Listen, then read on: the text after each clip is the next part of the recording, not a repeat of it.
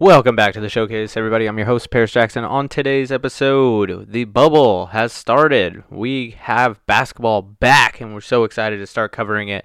So, with all that being said, we are going to start a brand new show here, and I uh, got some great segments coming up for you. So, sit back, relax, and enjoy the showcase.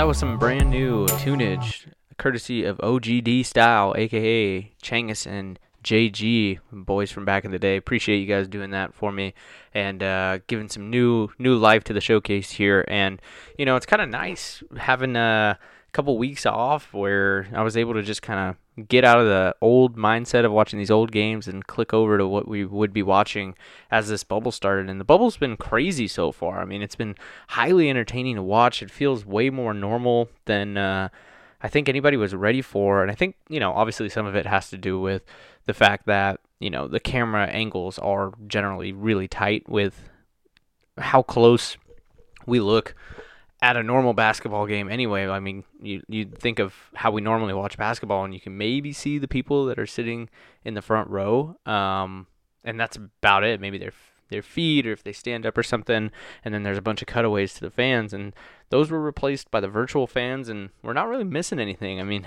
the uh, the music cues are really on point, and uh, just all the other production has, has been really great to make these games seem as normal as possible. I'm really liken it to like what the Uf- UFC did.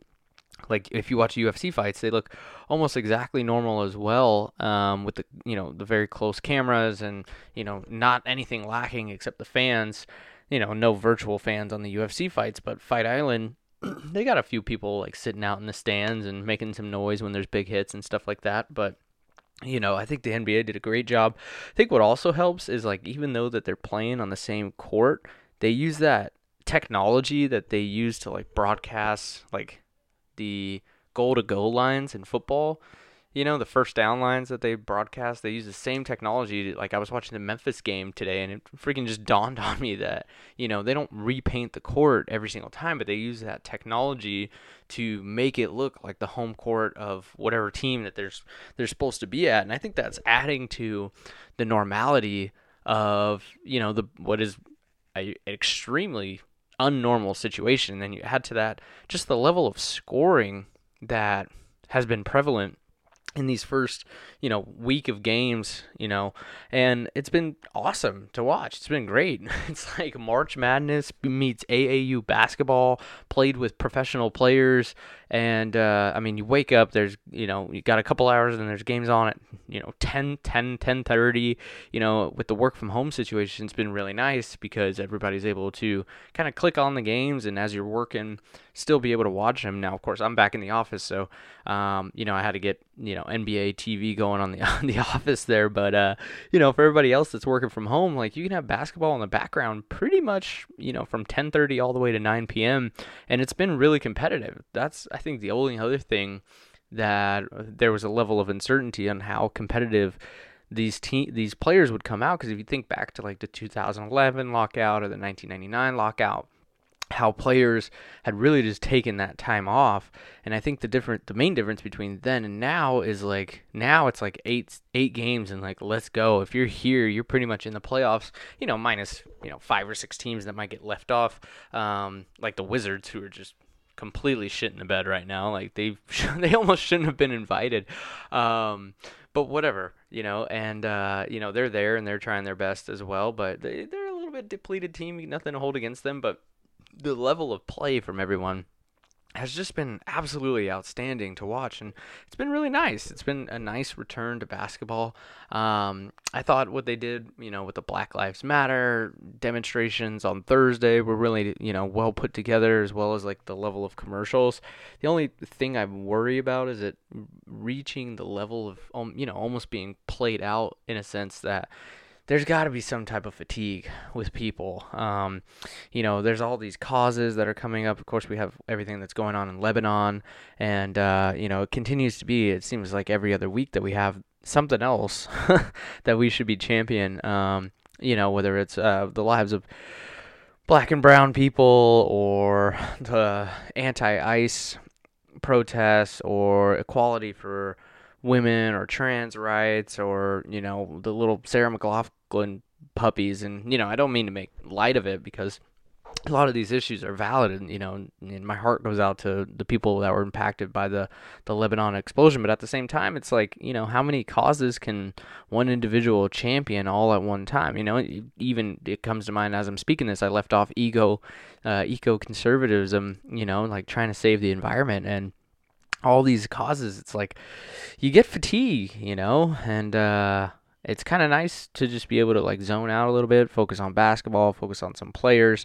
Um, you know, I think the jersey thing was a little well intended, but I, I think it, you know, at first they didn't have any players' names. It was a little bit confusing to try and come out of a long break and remember who, you know, the eighth man on a roster was. Um, but you mix that and just the general champion fatigue, I guess, for, for lack of better words, and, and it's uh it's almost a little too much, you know. That and and I say that with bated breath because I know how important all these causes are, but I also know how important it is to have you know some type of uh, reprieve from you know all these things, or maybe just focus on one, you know. And I know different things are important to different people, and the, the players are included, and you know Black Lives Matter is painted on the court, and I think that's the the main focus of of everything that's going on in 2020 and as it should be. And um it's just you know it is what it is. But you know let's let's switch gears here talk a little bit about go back to what we're talking about uh, about just the level of play. I mean these players definitely came in ready to play like hey we're at the end of the season. You know we got a few games to right the ship maybe you know jostle for some for some seating and then you know it's off to the races we're going full steam into the playoffs. And I, so I think players, you know, came into shape, came in shape, and um, are just ready to rock. It's kind of great. I also think that the familiarity with the different arenas is kind of nice. Like, you know, in a normal sense, it's harder to go on the road to a gym where you're only there, you know, two to four games a year and there's a bunch of fans. The depth perception is different and expect to perform at a high level versus when you're at, you know, the same court for better lack of a better term or three courts, you know, because there's three facilities there and you're at the same court day in and day out, you know, you get used to the hoop and uh, you're able to just perform at a higher level because you're you're you're better apt to shoot at these. So that's that's what I, I think is having to do with it. I think there's also just an excitement to get back on the floor and and show what people can do with like four, four months off when they're you know have a lot to play for.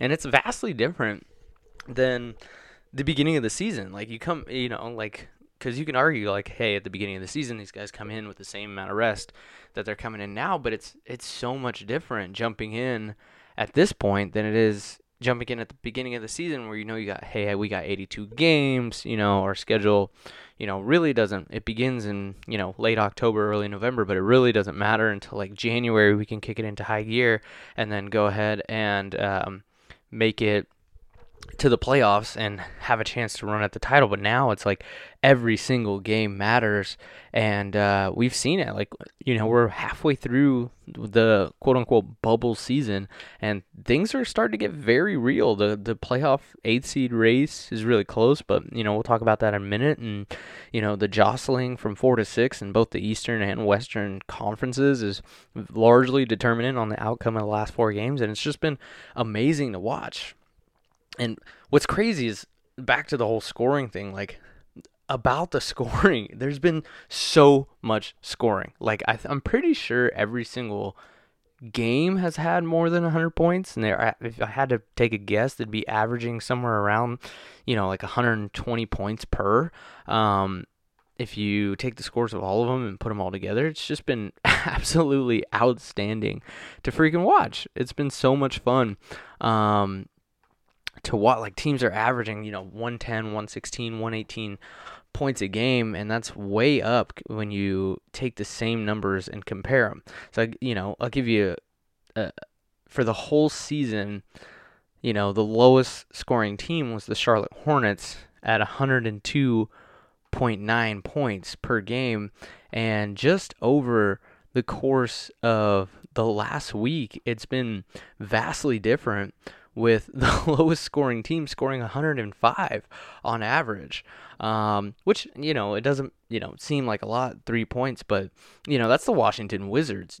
like on the other end of the spectrum, you had the Milwaukee Bucks from a season long standpoint at 116 points, and they've actually been dethroned by the Blazers as the highest scoring team in the bubble, and the Blazers are scoring about 125 points per game. Um, and it's been insane. So there's been a ton of scoring, and then on top of that, just in this five, like each team has played about four or five games, right? We've had eight different players hit career highs. Like I haven't made a list of it. It's it's absolutely insane.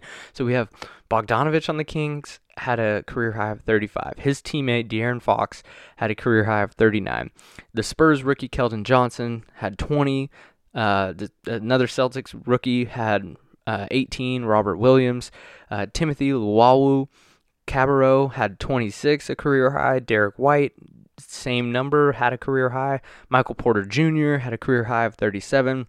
Of course, I'm sure everybody's heard of TJ Warren with his career high of 53. Fred Van VanVleet had a career high of 36. Um, some honorable mentions here. Damian Lillard had a career high threes made in a game with 11. Uh, Grayson Allen had a career high three mays, threes made with six, and then Luka Doncic and Dorian Finney-Smith on the Mavs both had career highs in rebounds with 20 rebounds and 16 rebounds respectively. And these players are showing out, like and and like for a span of four to five games apiece for these 22 teams, like that's like 40 games and basically every other game or every third game had a somebody scoring a career high like um, these are stats like you can see the scoring is up like the the play is up the level of play is up the intensity is up and it's just really been fun to watch. It's it's really been just amazing over the past week. Um and maybe it's because you know we've been deprived of so much other stuff like going out going to the bars going to hang with friends um, you know in a big group setting that makes this seem so much better. But you know the level of play has just been been really really fun to watch. Um, so you know let's just take a quick break. We'll come back and we'll talk about you know what the rest of the bubble looks like for the eastern conference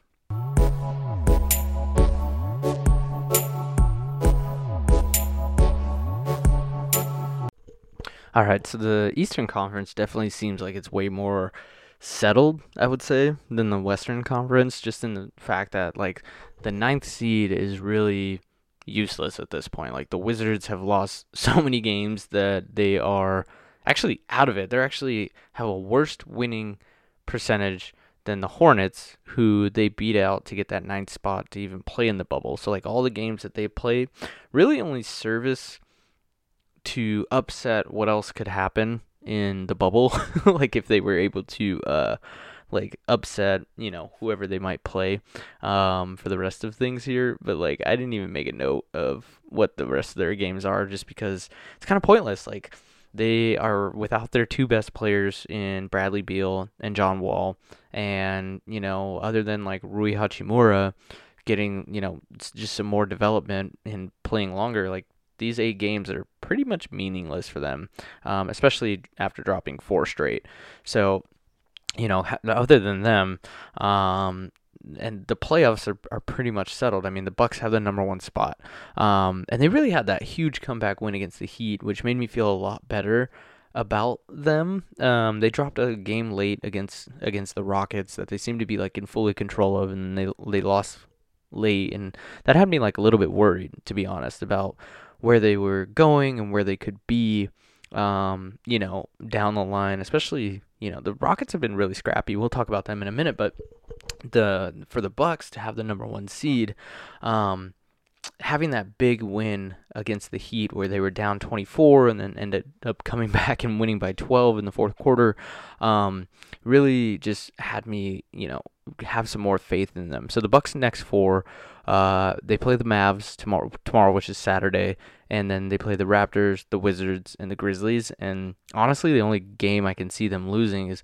maybe to the Raptors, which I doubt. Um, so I think I have them going three and one the rest of the time throughout the the the playoffs. And even if they dropped all four games, they would still be in a position to have the one seed. Like they they pretty much have it clinched. I think it's not mathematical yet per se, but I don't think I don't foresee them getting out of that one spot. Um, and the same could be said really for the Raptors. The Raptors pretty much have the number two spot clinched unless something major happens. You know, they're they're far and away from the Celtics, who are the three seed that has them. But the Raptors have just been really impressive. They've gotten a bunch of wins. Um, in the bubble. They're 3 and 0. They're actually the only undefeated team in the Eastern Conference with big wins over, you know, the Lakers and I believe the Bucks actually, if I'm remembering correctly. And throughout the play throughout this bubble, they've just shown that they've really had a good team put together and um a lot of people didn't expect that, you know, after Kawhi left, and I know it's been the talk of the the whole the whole season how well the Raptors have been doing, but you know, just really goes to show what they've been able to do. And the and the thing is, is that the Raptors have been doing it not with offense, but with defense. So they're three and zero, oh, and actually in the bubble they are 19th in scoring. Um, they have only scored 107.7 points per game, only, right? Um, uh, you know, but they've shown that they have been able to play basically half court basketball. I mean, they're 16th in field goal percentage. They are, you know, 19th in overall scoring. And they've just been shown that they can drain the three ball and play defense. They're fourth in overall three point percentage. But what they've been able to do is just stop the opposing team from scoring. And they've won a lot of close games, but, you know, I mean, they've only played three. So it's not like they have a huge set of data to go from. So and just for fair warning for the rest of the, the podcast here, I'm just going to be talking about the numbers in the bubble because I think it shows much different than if we take a look at what's been happening over the whole season. But just looking at what's been happening in the bubble, they're, you know, have shown really well. And I think that's why a lot of people are hyped on them. But I don't think that it shows in the sense of, you know, they don't really have like a super superstar player. I mean, they have Siakam, they have Kyle Lowry playing well, they have Fred Van VanVleet who's starting to show that he can actually be a starter on a team. And um but really they have the defense that would, you know, defense wins championships, but like it's serious. Like they could actually make a serious run in the Eastern Conference, um, especially you know, like I mentioned about the Bucks. If the Bucks continue to play as they have, minus the Heat game, then you know they have a real chance of upsetting a lot of people and moving on. So okay, so that's the one and two seeds. Same kind of story for the Celtics in the three seed though. The um the Celtics have basically separated themselves. They're four and a half games behind the Raptors, so they're not going to catch them. Um, and they are also too far ahead of the Heat, who are the four seed, to be caught in these last final games. So they're they're pretty much locked into the the three seed unless something major happens.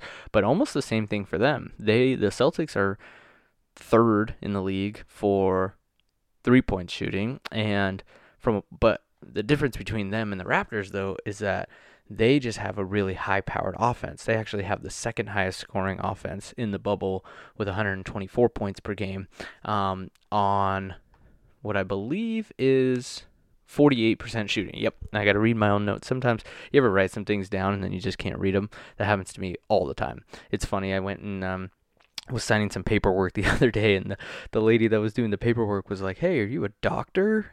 She was making the old, really old timey joke. Um, just because my handwriting was so bad and my signature was so bad. And I said, nope, I'm just a young person that texts all the time. And uh, yeah, yeah. So that was a bad joke, but I mean, it is what it is. My handwriting's terrible and I can't even read it half the time. So anyway, um, back to the Celtics. I think that they have, you know, found two star players in Tatum and Brown. Um, you know, Kemba Walker does come back, and most of this his play has been without Kemba Walker. I think he's only played one game, um, and they've been able to pull out some big wins. They're two and one here in the bubble. Excuse me, two and two in the bubble, and um, you know pretty much have the three seed locked up. So not much to talk about there. Four through six is I think where it gets a little bit more interesting. The Heat, Pacers, and Sixers all have very similar records. Um, and the Sixers, unfortunately, are dealing with that Ben Simmons injury. He's he's not returned to play as of now, and could experience a season-ending scope on his knee. And that's where I think you know the Sixers might be in trouble because they hadn't been able to figure out things with Simmons on the court. So now without him, you know they might be in some real trouble. Um, and conversely, the Heat, for whatever reason, the Heat haven't been the team that I expected them to be coming into the bubble. Like coming into the bubble, I thought they were going to be a sleeper team that was able to, you know, upset a lot of brackets.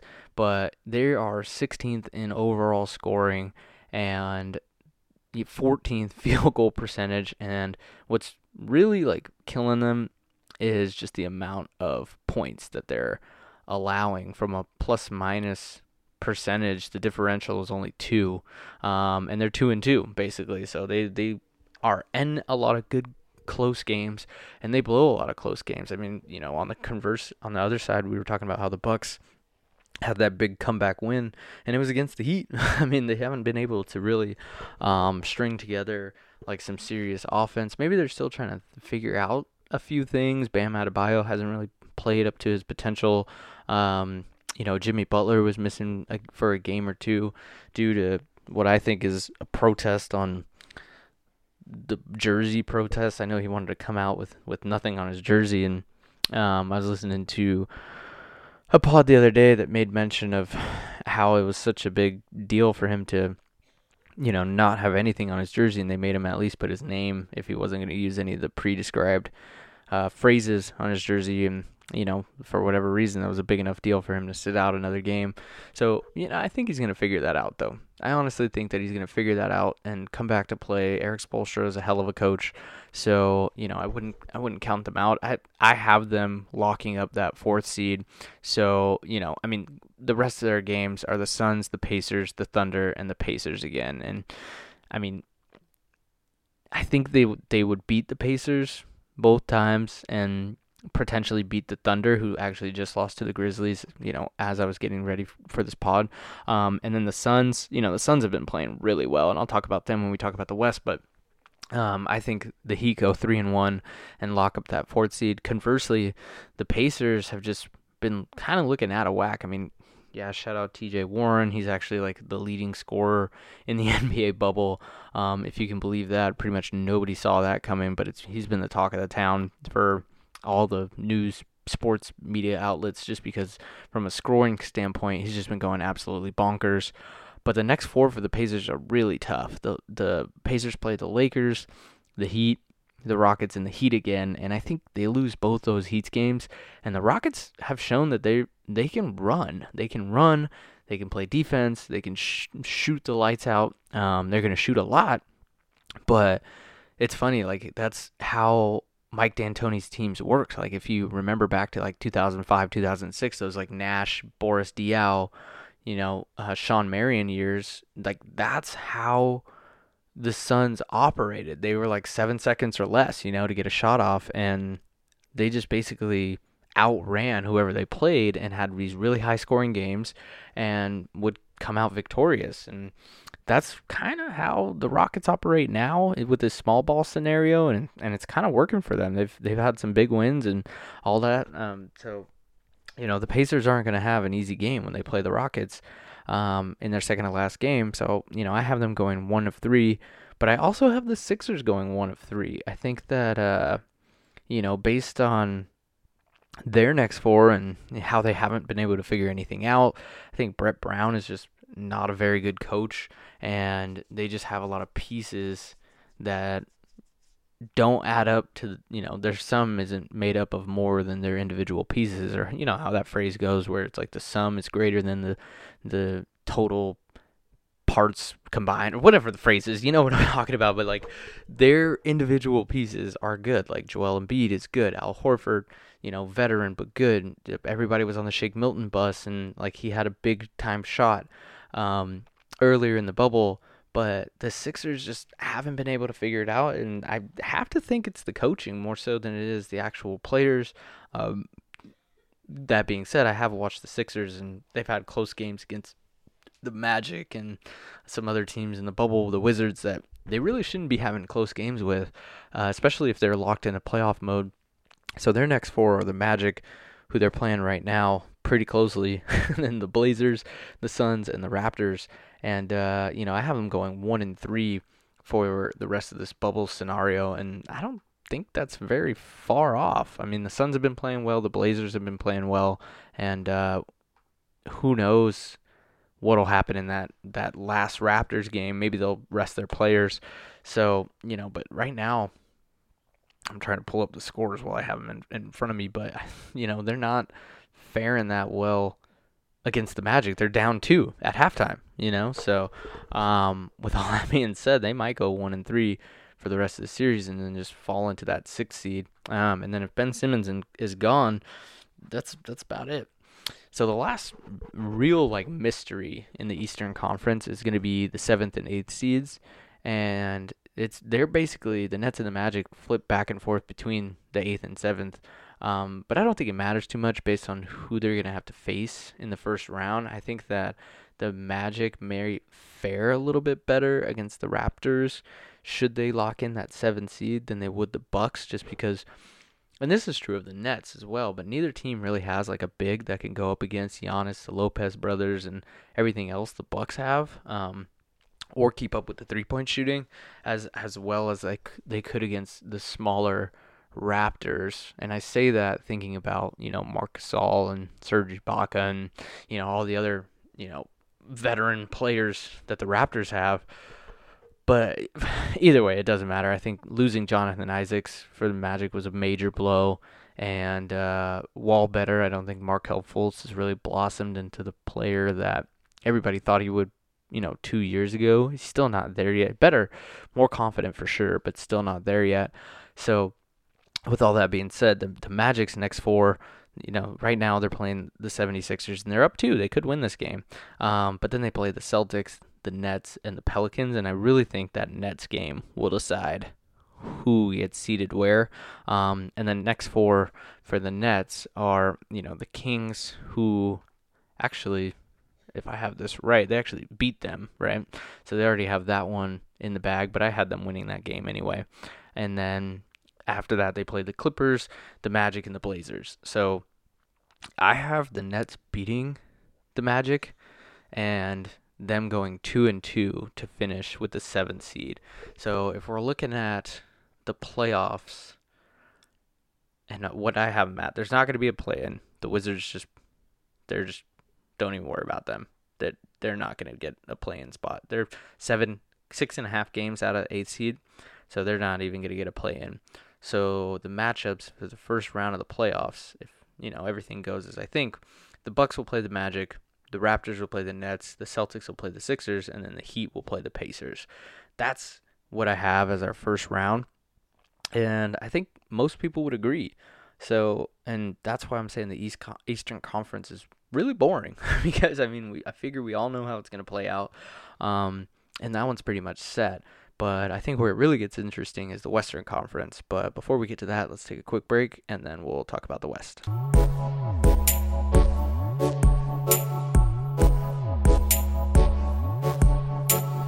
All right, moving on to the Western Conference. It's uh the top spot is taken by the Lakers, which I think a lot of people had predicted and known. They're as of right now, they're the only clinched position. Um, out of all this, so everything else is likely to change. But the Lakers are actually the lowest scoring team in the bubble, and that may be because of the minute restriction that you know Frank Vogel has everyone on. It's an unofficial minute restriction, but like you know LeBron took a game off. AD seemed like he took a game off when he only had nine points, I think, in 16 minutes or something like that. And then the rest of the Lakers, nobody's really like stepped up like crazy. And it's funny, I was watching the Lakers Rockets game yesterday, where with LeBron sitting out, and Reggie Miller made a good point of like Kyle Kuzma has to step up in a big way if this Lakers team is really going to be a championship contender. Um, but as of right now, I mean they have they have the top spot locked. They're cruising. I would be surprised if if they don't just take the rest of the bubble off. Maybe take the last game, second to last game seriously, or second and third to last game seriously. Um, but I mean they only got three games left. They've already played five, and uh, they have the Pacers, Nuggets, and Kings to round out the their experience at the bubble. So I think you know maybe if they play the Nuggets competitively and then sag off on the Pacers and Kings, I can definitely see that. I still think no matter what, they probably finish two and one, um, just because I think the Kings will probably drop the game and then they'll probably split the games between Pacers and Nuggets depending on how they, you know, rest their players and how Frank Vogel dishes out the minutes. And it, the low shooting percentage is really something to be concerned about. Um, and the minutes when AD and LeBron are off the floor. Now, we've seen, you know, playoff series and whole playoff runs where LeBron can average, you know, 40, 45 minutes. Um, haven't really seen AD do that yet just because we haven't seen too many crazy playoff series. But we remember, you know, back a few years ago where they swept the Blazers and AD was like a big part of that with basically a no-name team around him. Um, so excited to see where that goes. You know, I know I got a like a lot of Laker fan friends, so uh, of course they're jockeying, but I'm definitely off the Lakers bandwagon in a way that I wasn't before I saw them play. I think I put a lot of stock in some in just LeBron and AD's ability, but the way that they've just been in some close games through these five games that we've been able to see, you know, doesn't really have me convinced that they're going to be a real championship contender. So, um, talking about the two seed now, the Clippers have the two seed, and they have been a roller coaster of a team to watch. I mean, it's very hard to gauge when they're going to be coming in hot and when they're going to be coming in cold. I mean, they played a very close game against the Suns where Devin Booker hit the game winner, and then they turn around and just blow out another team the very next day, and it's kind of been like that, you know, the whole bubble ride. Um, one game up, one game down, one game up, one game down. Um, but the game they played against the Lakers to open up the bubble was very, very tight as well. So like they play good teams very closely, and then they take take the foot off the gas for the bad teams. Um, but their next four are pretty tough. I mean, they play the Blazers, then they play the Nets and the Nuggets and the Thunder. And granted, those last two games, some things might be settled. So, you know, we may see them kind of sag off, but they could very easily lose that two seed spot with, you know, no problem. So, um, I would be, you know, concerned if I was Doc Rivers about letting him sag off too much. But at the same time, you kind of got to rest Kawhi. Um, I mean, they're a game and a half ahead of the Nuggets as we record this. So, you know, they do have a little bit of breathing room with four games to play. But, uh, you know, with two and two on the record and potentially being two and two to close out the rest of the the series. I mean, they sure as hell don't have as much to play for as the Blazers do. So, um, you know, we'll see how that goes. And then the Nuggets right behind them have shown some really good play. I mean, Jokic. Everybody talked about how skinny Jokic was, but he looks exactly the same as when the regular season was on, and uh, so that was, you know, good to see that he was just pretty much normal size. And they're getting really good play out of Michael Porter Jr., their rookie, who's finally, you know, not as injury ridden as he was throughout the season and has gotten some really good rotation minutes and been able to show what he's done.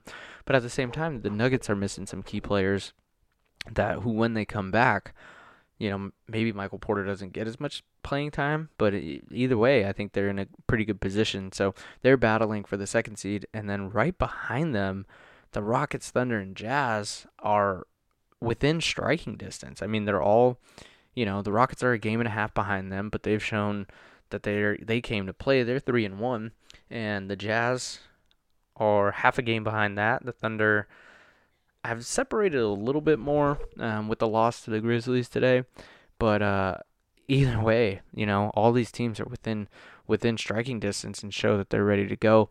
So, you know, they could end up, you know, four, five, six in any order. I think the the Rockets will likely eclipse the Nuggets based on the next four out. And then I think behind them, the Thunder probably won't play as well without Dennis Schroeder, so they'll stay where they're at. So I think what it'll be is the Rockets will finish with the three seed, the Nuggets will be fourth, Jazz will stay in the fifth seed, and the Thunder will retain the sixth seed, which leaves the Mavericks in the seventh seed.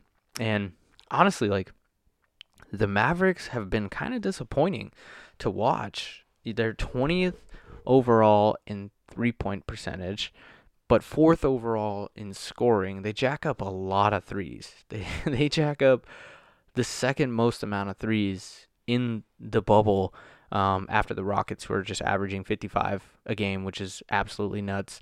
Um, and you know, Luka Doncic has been playing really well. Like you would even describe him as the bubble MVP, either him or Damian Lillard, maybe James Harden as well. Those those three would definitely be in the top running for bubble MVP.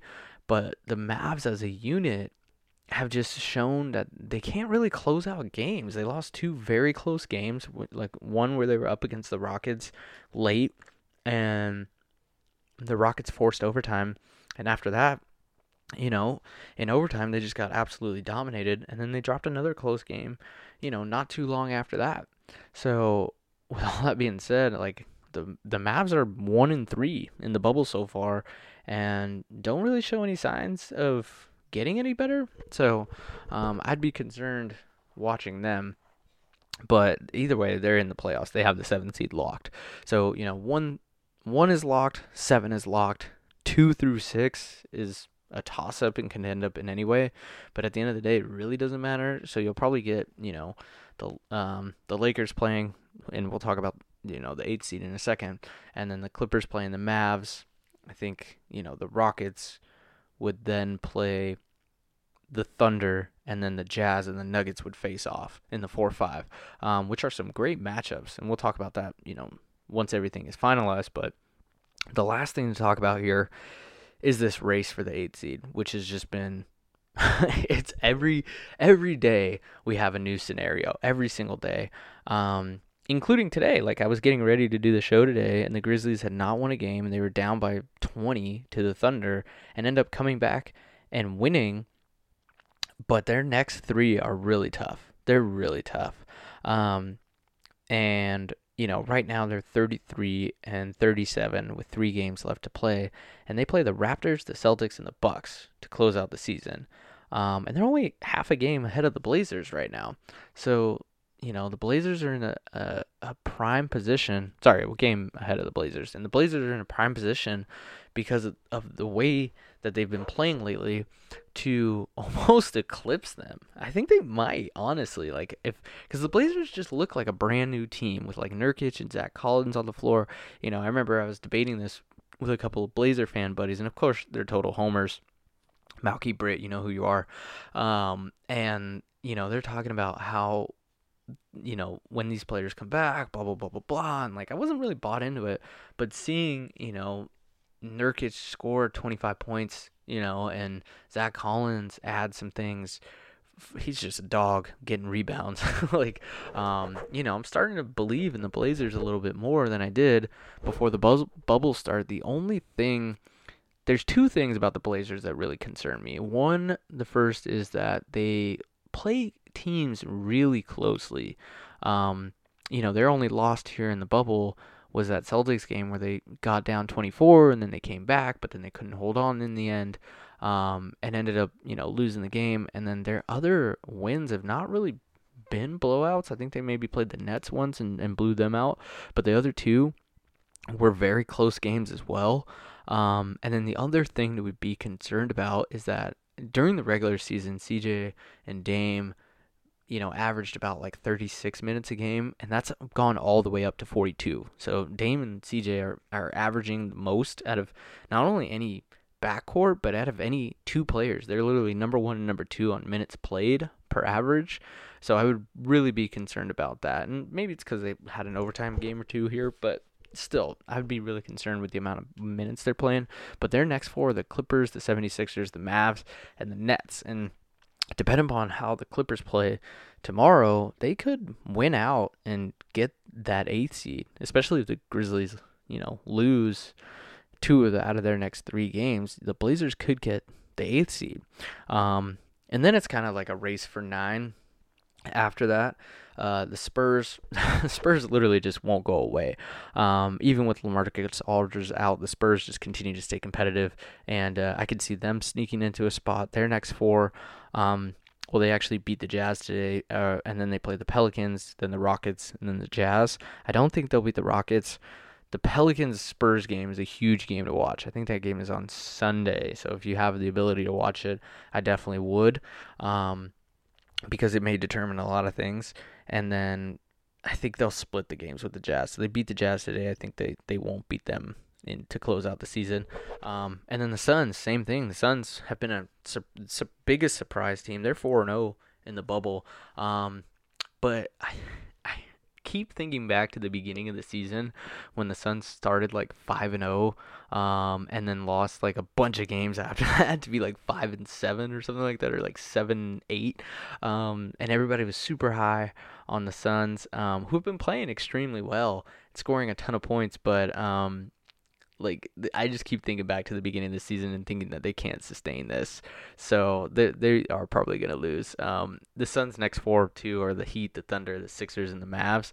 Um, which if they go two and two, I think I'm being generous giving them that. So I think they'll finish the bubble six and two, which is probably the best record. Um, but they're not really in a position to you know steal the ninth seed. Uh, unless they win, you know, if they beat the Heat tomorrow, I think I will have to eat crow and you know, completely flip the script, but um, I don't think they're in a position to come back. Plus, they don't have many tiebreakers, so um, you know, kudos to them to to right now being the only undefeated team in in the Western Conference, but they don't have it. And then the Pelicans, unfortunately, have just dropped a few too many games. Um, I think they'd have to win out, right? Which is very possible, actually. So with Zion getting the ability to play more minutes and you know the rest of the team doing well, I did see JJ Redick kind of come up with an ankle sprain and you know I was listening to a pod the other day that said he's like one of the with him on the court the the because of the spacing um, the Pelicans are just able to do a lot lot more but the Pelicans next four are the Wizards, the Spurs, the Kings and the Magic and I think they at least go 3-1 maybe 4 and 0 and that's what makes this race so interesting because it's it's basically out of these six teams it's whoever can win the most, and the six being the Kings. And uh, unfortunately for the Kings, they lost today. So, um, and their next three are the Rockets, Pelicans, and Lakers. So I think that they uh, they're probably out. If I had to pick two that would be out, I would say the Suns and the Kings most likely are out. Um, the Spurs are just have great coaching and just kind of won't go away, and then um, can't count out the Pelicans just yet but I would like to see the Suns and the Blazers play a play-in game. That would be ideal. Um, but I just think that's where we're at. And the Grizzlies, unfortunately, just have a, a really tough schedule to get out of this. Um, but that's it. That's everything. So I think in reality, what will really happen is the Blazers will sneak into the eighth seed, and the Grizzlies will have the ninth seed, and then the Blazers will just have to beat them once, and then so that leaves the matchups being, you know, the Lakers versus the Blazers in round one. The Clippers playing the Mavs. The Rockets will then play the Thunder, and then the Jazz will play the Nuggets to be the first round of the Western Conference playoffs. And we'll see if I'm right. Hey, write this one down for next week. And if I'm right, great. Um, and if I'm wrong, we'll talk about kind of what happened. But, uh, you know, shout out again to JG and Angus for uh, the new music that we're playing out here. And uh, that's it, guys. Thanks for hanging out with me on the showcase. Hope you ever had a good time. And uh, we'll see you next week.